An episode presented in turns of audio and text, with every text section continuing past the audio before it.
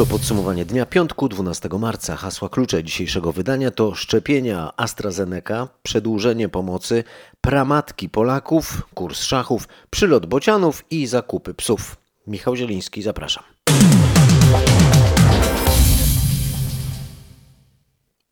Zakażeń nieco mniej niż poprzedniej doby. Dzisiejszy raport mówi o ponad 18 tysiącach nowych zarażeń.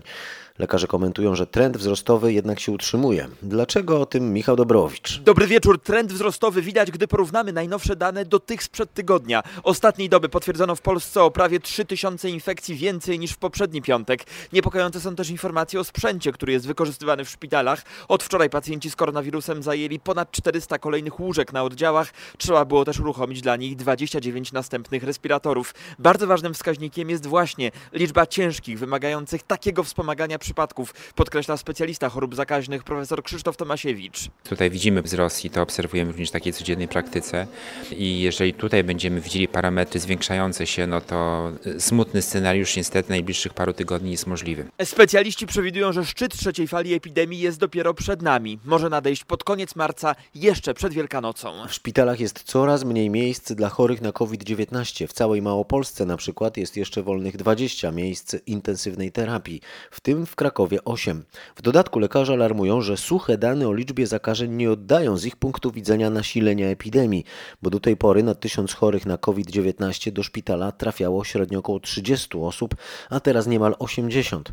Dr Wojciech Serednicki w rozmowie z naszym dziennikarzem Markiem Balawajdrem mówi, że za tydzień będzie y, w Małopolsce więcej łóżek, ale nadchodzące dni do tego czasu będą trudne. W mojej ocenie jesteśmy na początku szczytu pandemii e, fazy trzeciej, w związku z czym czeka nas najbliższy tydzień lub 10 dni najtrudniejszych w historii tego miasta.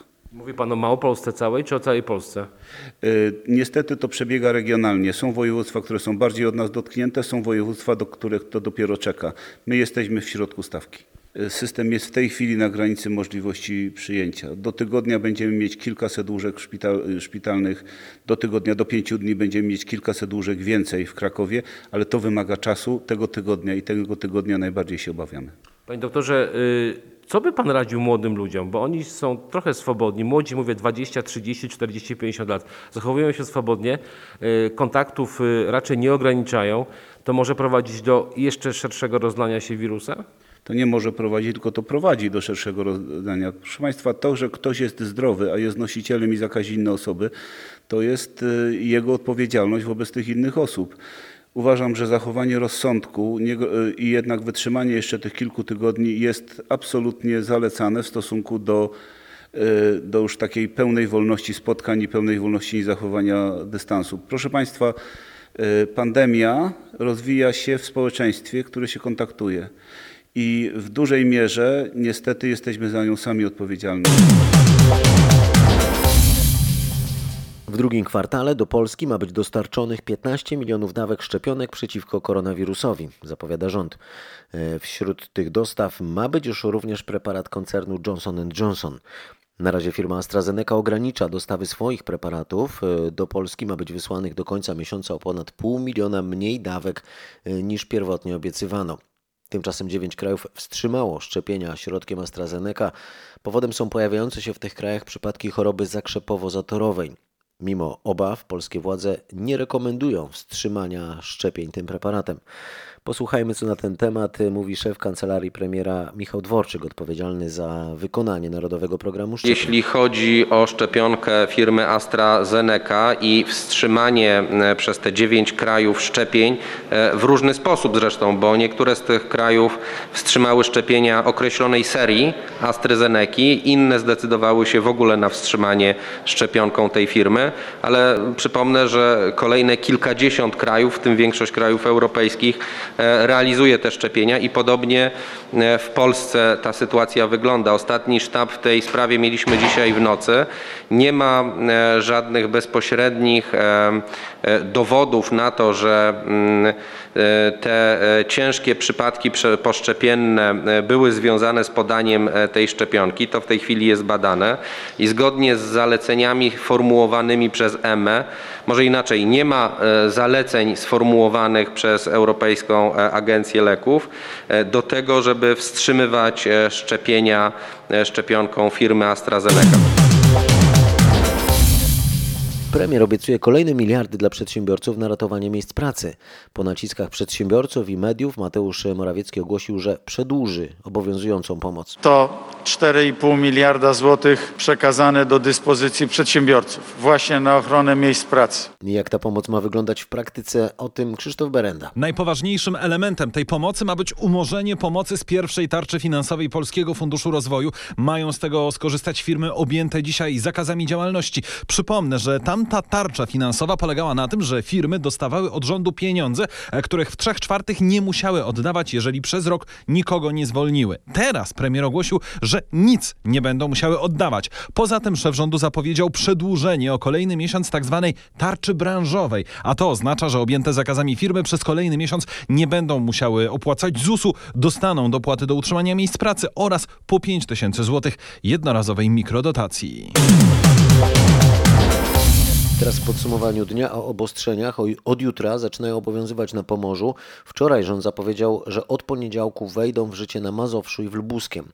Dodając do tego warmińsko-mazurskie, w przyszłym tygodniu ograniczenia w działalności gospodarczej i w nauczaniu mają obowiązywać w sumie w czterech województwach.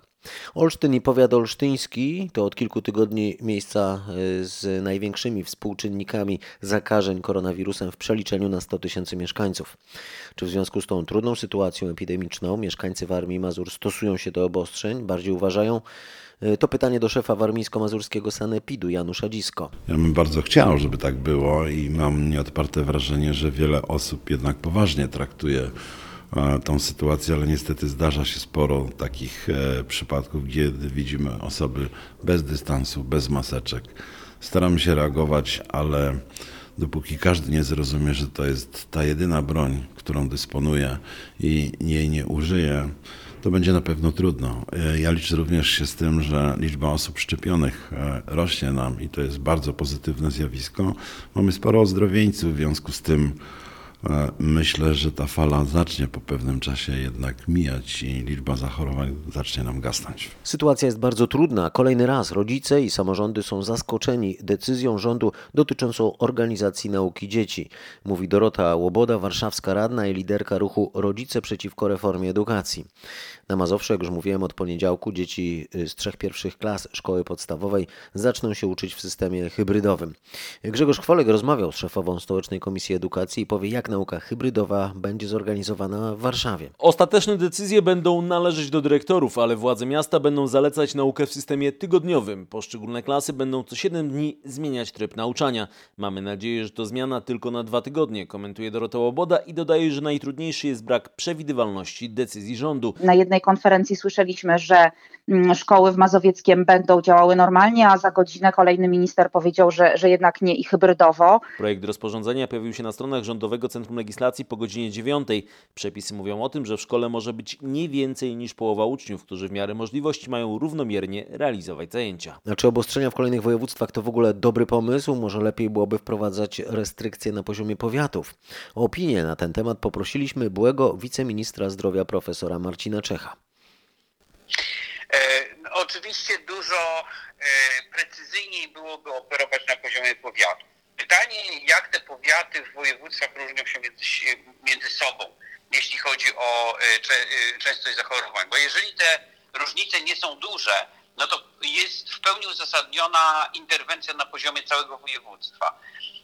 Natomiast no, to są zdecydowanie województwa, które y, wiodą prym, jeśli chodzi o liczbę zachorowań i tutaj taka interwencja, takie y, przygaszenie tej y, pandemii wydaje się konieczne. No wygląda na to, że jesteśmy jednak na krzywej wznoszącej się, a nie krzywej opadającej. Znaczy na krzywej opadającej nie jesteśmy w ogóle. Trudno powiedzieć, czy osiągamy już ten szczyt.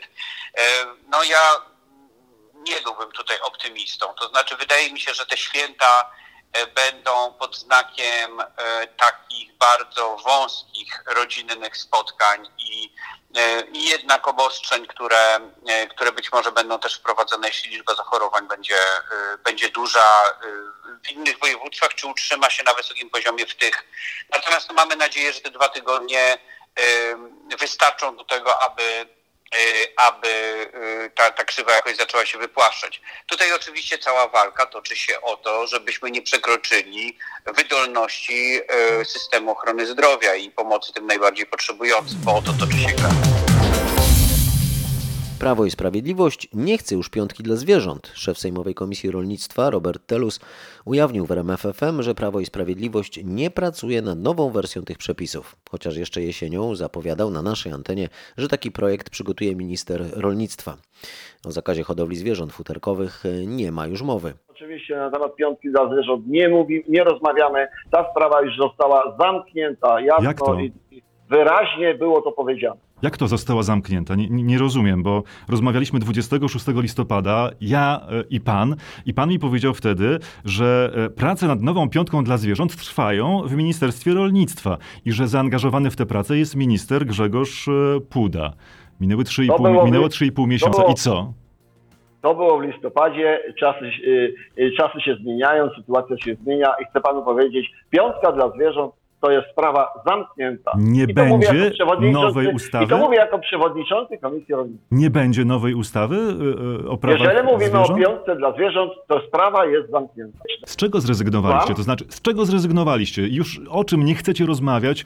Gdzie jest temat zamknięty? Zakaz Jeżeli- hodowli zwierząt na futra? Pase? Y, Nie rozmawiamy o tym już?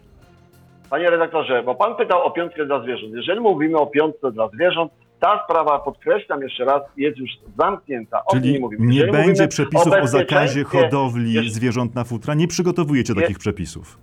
W tym momencie nie przygotowujemy ta- takich przepisów. Jeżeli e, mówimy, jeżeli rozmawiamy na temat bezpieczeństwa zwierząt, no to tutaj możemy się e, e, porozmawiać. Okej, Oczywiście, ale nie rozmawiacie, panie pośle, nie szykujecie przepisów. na tym, żeby zwierzęta, żeby zwierzęta były hodowane, utrzymywane czy kochane, ale w normalnych warunkach. Tak, tylko że jeszcze przed chwilą chcieliście na przykład e, zakazu uboju rytualnego i chcieliście na przykład zakazu hodowli zwierząt na futra. Pytanie, co się takiego stało, że już tego nie chcecie?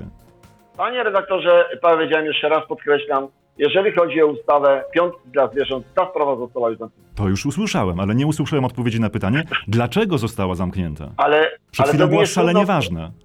Ale to mi jest trudno w tym momencie odpowiedzieć dlaczego. Dlaczego pan nie wie no, tego? powiem Szef Sejmowej panu Komisji Rolnictwa? Pan nie dopytuje ministra nie, rolnictwa nie, o to? Nie, nie, nie powiem y, dlaczego, bo po prostu nie wiem. Wiem, że ta sprawa została zamknięta. Hmm. Czyli w zasadzie możemy się pobawić w pomidora teraz. Ja pytam, pan odpowiada pomidor, prawda? Ale odpowiadam na pana pytanie. Nie, ale pan nie-? Tak, nie, została- pytanie została brzmi inaczej. Dlaczego? Panie- Dlaczego? Powiedziałem, że nie powiem, bo nie wiem dlaczego Okej. Po ale została- pytanie brzmi tak. Pan jest szefem Sejmowej Komisji Rolnictwa, panie pośle. E, W poniedziałek na przykład przychodzi do was minister rolnictwa, ale rozumiem, że wcześniej też rozmawialiście. Pan z nim rozmawia o tym, e, dlaczego tych przepisów jednak nie będzie? Panie redaktorze, dlaczego nie pytałem? Rozmawiałem z nim ostatnio i powiedział mi e, pan minister Grzegorz Puda, że sprawa e, tej ustawy piątki e, dla zwierząt, powtórzę się po raz kolejny, panie redaktorze, została zamknięta. A pan na to, aha, okej, okej, no to poza, pozamiatane idziemy dalej. W ogóle nic się nie wydarzyło. Oczywiście. Panie redaktorze, ja się ucieszyłem. Jakbym tam był, prawda? E, Przy ja tej się rozmowie. ucieszyłem. Tak. Poseł Prawa i Sprawiedliwości Robert Telus, szef Sejmowej Komisji Rolnictwa w rozmowie z naszym dziennikarzem Marcinem Zaborskim. Całość do posłuchania, zobaczenia na rmf24.pl. Thank you. Sąd Okręgowy w Warszawie zwrócił wniosek Adama Bielana, w którym ten domagał się m.in. wygaszenia kadencji prezesa porozumienia Jarosława Gowina. Sąd uznał, że wniosek został złożony przez osobę nieumocowaną do działania w imieniu partii. E, Patryk Michalski o tym, czy to zamyka wewnętrzny konflikt e, w partii porozumienie. Nie, jeszcze bardziej go podsyca, bo Adam Bielan twierdzi, że choć czeka jeszcze na pisemną decyzję sądu, to jest przekonany, że ten nie rozpatrywał merytorycznie wniosku, a zakwestionował go ze względu na braki formalne, na przykład nieodpowiednie pełnomocnictwa adwokata. Wniosek zostanie złożony ponownie po uzupełnieniu braków formalnych albo zostanie złożone zażalenie. Mówi europoseł, który uważa, że jest pełniącym obowiązki prezesa partii i dodaje, że kilka dni temu sąd zwrócił również wniosek Jarosława Gowina o zmianę statutu. Stronnicy Gowina to potwierdzają, ale twierdzą, że w ich przypadku chodziło wyłącznie o brak wszystkich podpisów i sąd nie wspomniał o niewłaściwym umocowaniu. Według nich to Adam Bielan poniósł klęskę w próbie przejęcia partii. Stare powiedzenie mężczyznę się poznaje po tym nie jak zaczyna, ale jak kończy, nabrało nowego znaczenia. Mówi mi wicerzecznik porozumienia Jan Strzeżek. W podsumowaniu dnia teraz wyniki badań DNA 6 tysięcy osób z całego kraju przedstawione przez Biobank Uniwersytetu Łódzkiego. Celem tych badań było ustalenie, od której z siedmiu pramatek Europy pochodzą Polacy. Jak się okazuje, ponad 90% naszego społeczeństwa pochodzi od czterech z nich. Dr Dominik Strapagiel z Biobanku Uniwersytetu Łódzkiego oraz rektor tej uczelni Elżbieta Rządzińska podkreślają, że tego rodzaju badania powinny pomóc w znalezieniu odpowiedzi na wiele pytań związanych ze zdrowiem, w tym skłonnością do zapadania na choroby. Pozwala też nam określić wtedy, na ile dzisiejsi Polacy albo historyczni Polacy, gdyż takie badania też prowadzimy, są w miarę unikalni w regionie albo podobni do wszystkich tych obszarów, które były zasiedlane w historii. To, to jest bardzo ciekawe, natomiast na szczęście nie ma bezpośredniego wpływu na nasze zdrowie. To po prostu tak udowadniamy metodami nowoczesnej genomiki rzeczy, o których archeolodzy, antropolodzy spekulowali od lat, a teraz możemy na to dać twarde dowody, że faktycznie tak. Oczywiście ta ciekawostka, o której mówimy, to też część badań, bo to skąd pochodzimy, jakich mamy przodków, jak oni zasiedlali teren Polski i Europy, też jest bardzo ważne, jakie nieśli ze sobą geny, czy warianty genów. Właśnie i te warianty genów, które w badaniach populacyjnych pozwalają nam ocenić częstość ich, na przykład połączyć z ryzykiem czy prawdopodobieństwem występowania chorób cywilizacyjnych, metabolicznych, wybranych grup nowotworów, są niezwykle ważne. Zostajemy w Łodzi, bo tamtejszy urząd marszałkowski zachęca do gry w szachy najmłodszych. Organizuje siedmiotygodniowy kurs dla nauczycieli, którzy później mają uczyć gry w szachy uczniów szkół podstawowych, a także przedszkolaków. Założenie jest takie, by z każdego powiatu przygotować dwóch instruktorów, którzy w przyszłym roku szkolnym będą mogli prowadzić zajęcia z dziećmi. Dlaczego warto uczyć dzieci grać w szachy? Bo nie ma drugiej gry, która by tak wspaniale rozwijała dzieci. Pamięć, logiczne myślenie, kreatywność, właśnie ta analiza wsteczna, która teraz o niej się coraz częściej mówi, że jest ogromną wartością wśród pracowników. Dla mnie też bardzo ważną rzeczą jest właśnie ta umiejętność ponoszenia porażki.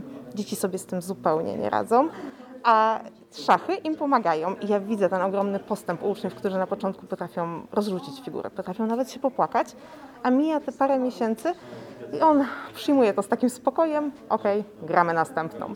Projekt jest skierowany już do przedszkolaków, czyli jak małe dzieci możemy zaczynać uczyć grać? Ja miałam 4 lata, jak już grałam całe partie i uważam, że czterolatek bez problemu taką partię nam zagra. W przedszkolach zazwyczaj zaczyna się od pięciolatków, i to też jest dobry czas. Dzieci się wtedy intensywnie rozwijają, ale dzieci też się uczą przez zabawę.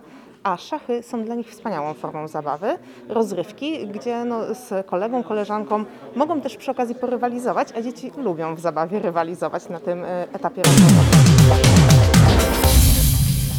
Podsumowaniu dnia teraz ważne pytanie, gdzie się znów podziewa wiosna? Bociany już są, para tych ptaków przyleciała m.in. do miejscowości Ułowo, niedaleko Braniewa w Warmińsko-Mazurskiem. Czy warto mieć bociana za sąsiada? No oczywiście, że tak. No, chociażby patrząc na te e, przysłowia, e, które mówią, że kto ma bociana w zagrodzie, temu tego bieda nie pobodzie, czy, czy inne, e, na pewno warto, ale chociażby z tego względu takiego przyrodniczego i czystej przyjemności oglądania, tak? No bo mamy bociany, które przylatują do nas bardzo blisko przez okno, możemy sobie oglądać, kiedy przyleciały, jak wyglądają ich zaloty, jak klekoczą możemy usłyszeć, widzimy jak kopulują, jak przynoszą pokarm, jak karmią młode, jak chronią młode przed deszczem. No to jest niezwykły tak naprawdę spektakl przyrody, który mamy za oknem i nie musimy wcale włączać telewizora, żeby to obejrzeć. Skoro bocian przynosi szczęście, to nic dziwnego, że aby przyciągnąć te ptaki, dawniej do gniazd wrzucano choćby drożdżowe bułki w kształcie bocianich łap. Mówi Sebastian Menderski z Polskiego Towarzystwa Ochrony Ptaków. Rozmawiał z nim nasz reporter Piotr Błakowski. Busłowe łapy, inaczej bocianie łapy, no nazwa pochodzi z słowa wschodniosłowiańskiego busieł, czyli bocian. Są to postne tak naprawdę wypieki w kształcie bocianich łap, tak? Czyli mamy trzy palce skierowane do przodu, jeden do tyłu. Wrzucano te bułki e, do gniazda bocianiego e, po to, żeby mm, zapewnić sobie pomyślność, żeby to gniazdo było zajęte, żeby były wychowane pisklęta. Te busłowe łapy, właśnie jest to taka tradycja z naszego wschodniej części kraju, e, która pokazuje szacunek tak naprawdę do bociana, e, pokazuje, że człowiek był bardzo związany z bocianem i chciał tego bociana mieć u siebie. To ciasto drożdżowe, smażone, pieczone? E, Ciasto drożdżowe e, pieczone w piekarniku. E, Myśmy troszeczkę ten przepis zmodyfikowali i e, dodaliśmy więcej cukru. Pierwotnie ten przepis właściwie był bez cukru, więc to ciasto nie było wcale słodkie. Na razie jest chłodno, w górach silny wiatr osiągający nawet ponad 100 km na godzinę, a do tego przelotne opady deszczu ze śniegiem. Taka pogoda zapowiada się na weekend. Ostrzeżenia przed silnym wiatrem dziś do wieczora są aktualne w południowo-zachodniej Polsce. A tymczasem do kalendarzowej wiosny zostało już tylko 9 dni. Taka pogoda jak teraz to wiosna? Nie, no było pięknie, kiedy w lutym. To byłam na działeczce i nawet leżak se rozłożyłam i leżałam. Tak było pięknie. A teraz? A teraz to zimno, widzi pan, że jestem opatrulona. O. Wiosenka, czekamy jeszcze troszeczkę. A co takiego jest w tym miejscu, że tutaj chce się być, wracać? Specyfika tego miejsca. Na razie kurtka, szalik. Tak, niestety na cebulkę się trzeba ubierać. Jakie plany na ten śnieżny, jednak deszczowy weekend? No raczej chyba dom. Przez pandemię tylko w domu w tym momencie. To teraz skupimy się na pogodzie w górach, w Tatrach. Trzeba spodziewać się w weekend trudnych i niebezpiecznych warunków. Ostrzega ratownik dyżurny TOPR Andrzej Mikler. Przewidywane są wspomniane opady śniegu i mocny wiatr. Turyści powinni mieć się na baczności, mówi w rozmowie z naszym reporterem Maciejem Pałachickim. Czego y, powinni się spodziewać turyści, y, którzy przyjadą na sobotę, niedzielę y, w Tatry? Jakie, jakich warunków? No aktualnie mamy w Tatrach e, zimę i ta, e, to chwilowe ocieplenie, które było, to już, to już e, go nie ma. Jest zima, temperatury są minusowe, minus 10, minus 15 na szczytach. E, Przedwczoraj mieliśmy taki przypadek, że tam na kozich czubach e, było dwóch chłopaków i mieli cienkie rękawiczki. No i odmrożenie palców wystąpiło u jednego chłopaka. Trzeba się przygotować na to, że do tej wiosny jeszcze przynajmniej te wyższe partie nie dotarła. Jeszcze wiosny tutaj nie widać, chociaż już ptaszki ćwierkają, ale e, według prognoz pogody na weekend, e, piątek, sobota, niedziela mamy opad śniegu z dużym wiatrem, czyli wszystko, co nie sprzyja dochodzenia po górach. Może wzrósł zagrożenie lawinowe, tak. Na razie mamy drugi stopień zagrożenia. Co, co to oznacza i czego się właśnie spodziewać w najbliższych dniach? No to oznacza, że to zagrożenie już występuje na stokach e, stromych, czyli powyżej e, 35-40 stopni. Na stronach zawiecznych szczególnie, ta- także jak będziemy mieli wiatry, a teraz zapowiadają, że te wiatry będą około 60-70 km na godzinę wiały, to, to wszędzie tam, gdzie śnieg jest przerzucany na, na zawieczną stronę, to jest e, duże prawdopodobieństwo występowania lawin deskowych.